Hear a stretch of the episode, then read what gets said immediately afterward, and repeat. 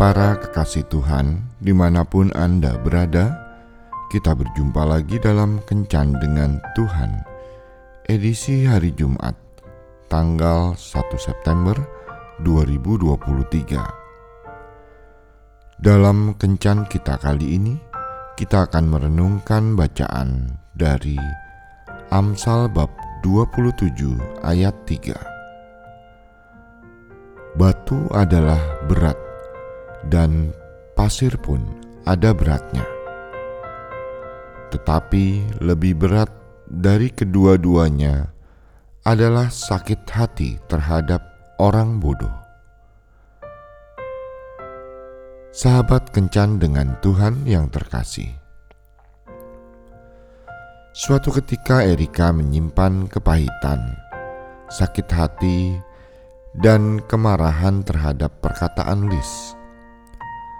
Namun sayangnya Lies tidak menyadari bahwa perkataan dan sikapnya telah melukai Erika. Beban perasaan sakit hati ini membuat Erika merasa tidak nyaman jika berada satu ruangan dengan Lies. Sementara itu, Lies berlenggak-lenggok dengan bebas tanpa ada ganjalan. Dalam hal ini, perasaan Erika terlalu peka, sehingga hatinya tersakiti dengan perkataan Lies. Sebaliknya, Lies kurang peka, sehingga ia tidak menyadari bahwa perkataannya yang tidak bijaksana telah melukai hati Erika.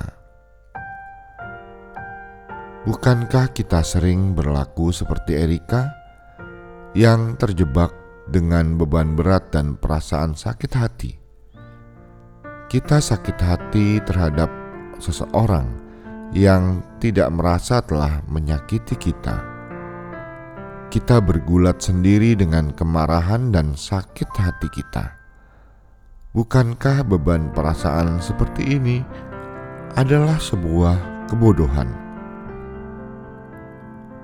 Kita pun sering terjebak dengan sikap Lies yang tidak sadar telah menyakiti orang lain. Salomo menuliskan, batu adalah berat dan pasir pun ada beratnya, tetapi lebih berat dari kedua-duanya adalah sakit hati terhadap orang bodoh.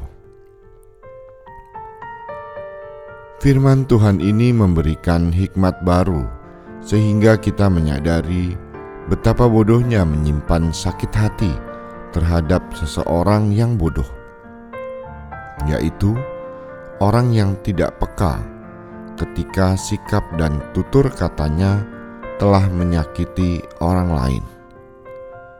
Ingatlah bahwa kita tidak memiliki hak untuk mengajari orang lain cara terbaik di dalam memperlakukan kita. Namun Tuhan memperlengkapi kita dengan hikmat-Nya untuk menyikapi dengan benar setiap perlakuan yang kita terima. Seorang berkata, "Saya tidak sakit hati atas perlakuan atau pun perkataan seseorang. Mempertahankan kebahagiaan saya adalah nomor satu." Perkataannya ini memberikan inspirasi bahwa bodohlah menggantikan kebahagiaan kita dengan perasaan sakit hati. Bodohlah mengubah sakit hati menjadi beban kehidupan.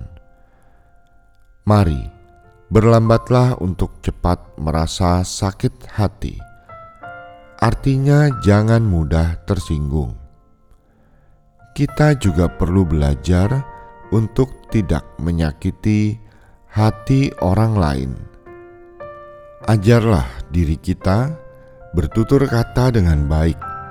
Sebisa mungkin hindari perkataan yang tajam dan keras. Ajarlah diri kita untuk menguasai emosi, sehingga tidak mudah lepas kontrol atas perkataan dan sikap kita. Ajarlah diri kita untuk peka terhadap perasaan orang lain. Ingatlah firman Tuhan ini.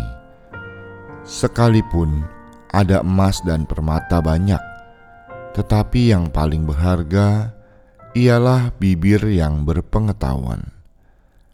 Amsal dua puluh ayat lima belas.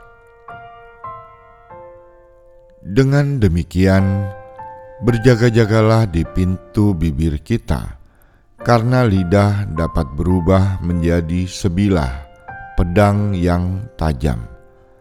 Amsal dua belas ayat delapan belas, atau menjadi pohon kehidupan. Amsal lima belas ayat empat. Tuhan Yesus memberkati. Marilah berdoa. Tuhan Yesus, mampukan aku untuk mengontrol emosiku, sehingga aku tidak lekas marah terhadap orang bodoh yang menyakitiku melalui sikap dan perkataannya. Amin.